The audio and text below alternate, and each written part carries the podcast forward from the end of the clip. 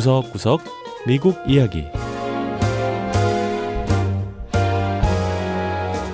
미국 곳곳의 다양한 모습과 진솔한 미국인의 이야기를 전해드리는 구석구석 미국 이야기 장량입니다. 최첨단 정보기술 IT 산업의 본고장인 미 서부의 실리콘밸리. 이 지역은 전 세계적으로 유명한 IT 기업이 몰려 있죠. 하지만 최근 실리콘밸리의 물가와 집값이 급등하면서 작은 신생 기업들의 경우 실리콘밸리에 자리를 잡는 것이 힘들어졌다고 하는데요. 바로 이런 신생 IT 기업들을 기다리는 제2의 실리콘밸리가 등장했다고 합니다. 첫 번째 이야기 미 중서부의 실리콘밸리 인디애나폴리스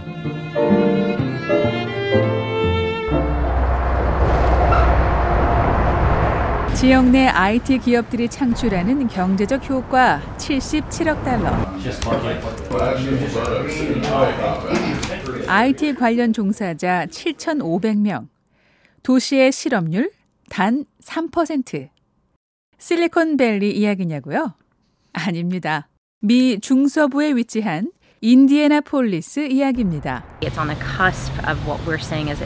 이곳 인디애나폴리스에서는 지금 기술 산업이 번창하고 있습니다.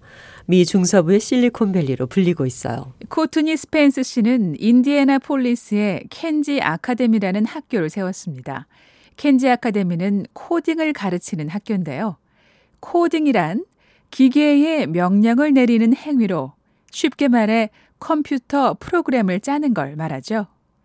컴퓨터 첨단 기술이 발달하면서 요즘 미국에선 청소년들도 코딩을 따로 배우는 경우가 많은데요.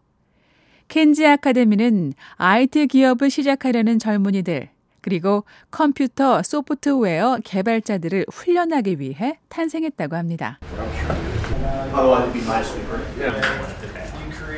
맥주 공급 관리 업체인 비어 매니지먼트 시스템의 스티브 허쉬버거 대표는 최근 켄지 아카데미 학생들을 인턴으로 채용했습니다. 멀리 미 서부 실리콘밸리에서 과학자들을 데려오는 대신 가까운 곳에서 인재를 찾은 겁니다. The big universities used to train for that. They don't train for it today. 일반 종합대학에서도 코딩이나 컴퓨터 관련 수업을 하죠. 하지만 현장성이 좀 떨어집니다. 그래서 우린 현장에 바로 투입 가능한 기술을 배우는 켄지 아카데미에서 인턴을 뽑았습니다. 미 남부 루이지애나주에서 온 미아 윌리엄스 씨는 내년 12월 켄지 아카데미의 일기 졸업생이 될 예정입니다. New Orleans is very healthcare based, um, but their technology was lacking. 뉴올리언스는 의료 관련 산업 비중이 아주 큽니다.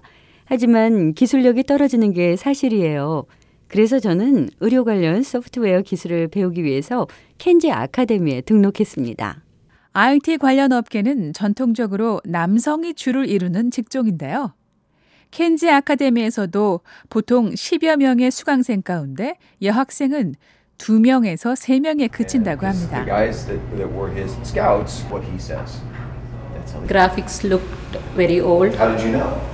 여성 수강생인 카비타 카말바부 씨는 IT 직종에 종사하는 여성들은 좀 더 자신감이 필요하다고 말했습니다. You have to like brush off all those fears and 여성으로서 IT 업계에서 두각을 나타내기 위해선 우선 두려움을 털어내어야 할 것 같아요.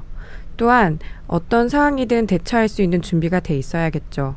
여기서 그런 것들을 많이 배우고 있습니다. 인디애나폴리스에서는 최근 켄지 아카데미 같은 IT 기술을 배우는 학교들이 각광받고 있다고 하는데요. 그렇다면 실리콘밸리에서 활동하는 사람들은 제2의 실리콘밸리라고 불리는 인디애나폴리스를 어떻게 생각하고 있을까요? 서부 스탠퍼드 대학의 IT 관련 학생 디에고 가르샤 씨는 좀 회의적으로 보고 있었습니다. When I think of high tech, I usually think of places like the Bay Area, Los Angeles, New York. 글쎄요, 첨단 과학 도시라고 하면 다들 캘리포니아나 뉴욕을 떠올리지 않나요? 인디애나폴리스를 꼽는 사람은 거의 없는 것 같아요. 인디애나폴리스의 IT 산업이 성장 단계에 있는 만큼 실리콘밸리처럼 첨단 IT의 산실이 될지는 좀 더 지켜봐야 한다는 의견도 있는데요. 하지만 번창하는 IT 산업과 젊은 IT 인재들이야말로 인디애나 폴리스의 밝은 미래를 보여주는 듯 합니다.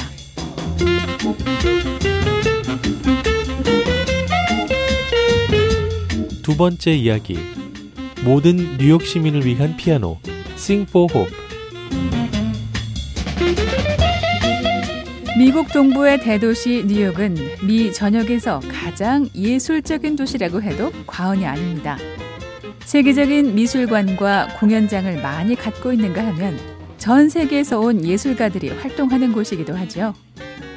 뉴욕의 한 비영리 단체는 뉴욕의 이런 풍부한 예술 감각을 피아노를 통해 뉴욕 시민들과 나누고 있습니다. 뉴욕시의 한 공원에 화려하게 장식된 10여 대의 피아노가 놓여 있습니다. 언뜻 듣기엔 여러 대의 피아노를 마구 두드려대는 듯 하지만 조금만 귀를 기울여 보면 바흐의 미뉴에트 선율이 들리기도 하는데요. 피아노 앞에 앉아 연주를 하는 사람들은 다들 평범한 뉴욕 시민들입니다. 비영리 단체인 Sing for Hope, 희망을 위한 노래 측은 매년 여름 뉴욕 시민들을 위해 이렇게 열린 피아노를 제공하고 있다고 했습니다. So often we might race down the street in New York City and not really consider what does that person do? What's that person's story? 대도시 뉴욕의 시민들은 다들 바쁘게 살아갑니다. 다른 사람이 뭘 하는지, 그 사람은 어떤 얘기를 갖고 있는지 관심을 가질 여유가 없어요. 하지만 이곳에 오면 뉴욕 시민들이 서로 교감하게 됩니다. 증권 거래인도 보모도 피자 배달부도 누구든 와서 피아노에 앉아 연주를 할 수 있어요. 우리 희망을 위한 노래 프로젝트는 피아노를 통해 사람들 간의 벽을 허물어 주고요. 직업이나 외모, 피부색에 상관없이 음악으로 하나가 되게 합니다. 이 프로젝트에 쓰이는 피아노는 흔히 볼 수 있는 검은색 피아노가 아닙니다. 피아노 한대한 대가 하나의 예술 작품인데요. 희망을 위한 노래는 바쁜 뉴욕 시민들에게 들을 거리와 함께 볼거리도 제공하고 있었습니다. 여기 있는 이 피아노들은 여러 예술가가 각자의 시간과 재능을 기부해서 만든 작품들입니다. 뉴욕 시민들에게 미술관에 가지 않아도 멋진 예술 작품들을 감상할 기회를 주고 있는 거예요. 매년 12월이 되면 우리는 전 세계 예술가들로부터 디자인 제안서를 받습니다. 아시아에서도 지원하고 유럽에서도 지원하죠. 그러면 우리는 외부 전문가들에게 의뢰해서 어떤 작가를 초청할지 결정합니다. 그렇게 선정된 작가들은 각자의 예술적 취향대로 피아노를 훌륭하게 꾸밉니다. 트레이시 크레인 씨는 피아노를 신비의 세계로 만들었습니다. 귀여운 괴물들로 장식된 크레인 씨의 피아노는 아이들의 인기를 독차지했습니다. 희망을 위한 노래는 시각 예술과 공연 예술이 결합한 프로젝트예요. 이 서로 다른 예술 분야가 하나가 돼서 더 멋진 예술 작품을 만들어내는 거죠. 아이들은 독특한 디자인의 피아노를 만져보고 두드려도 보고 피아노에서 놀 수도 있어요. 그 누구나 와서 예술을 감상하고 즐길 수 있는 것.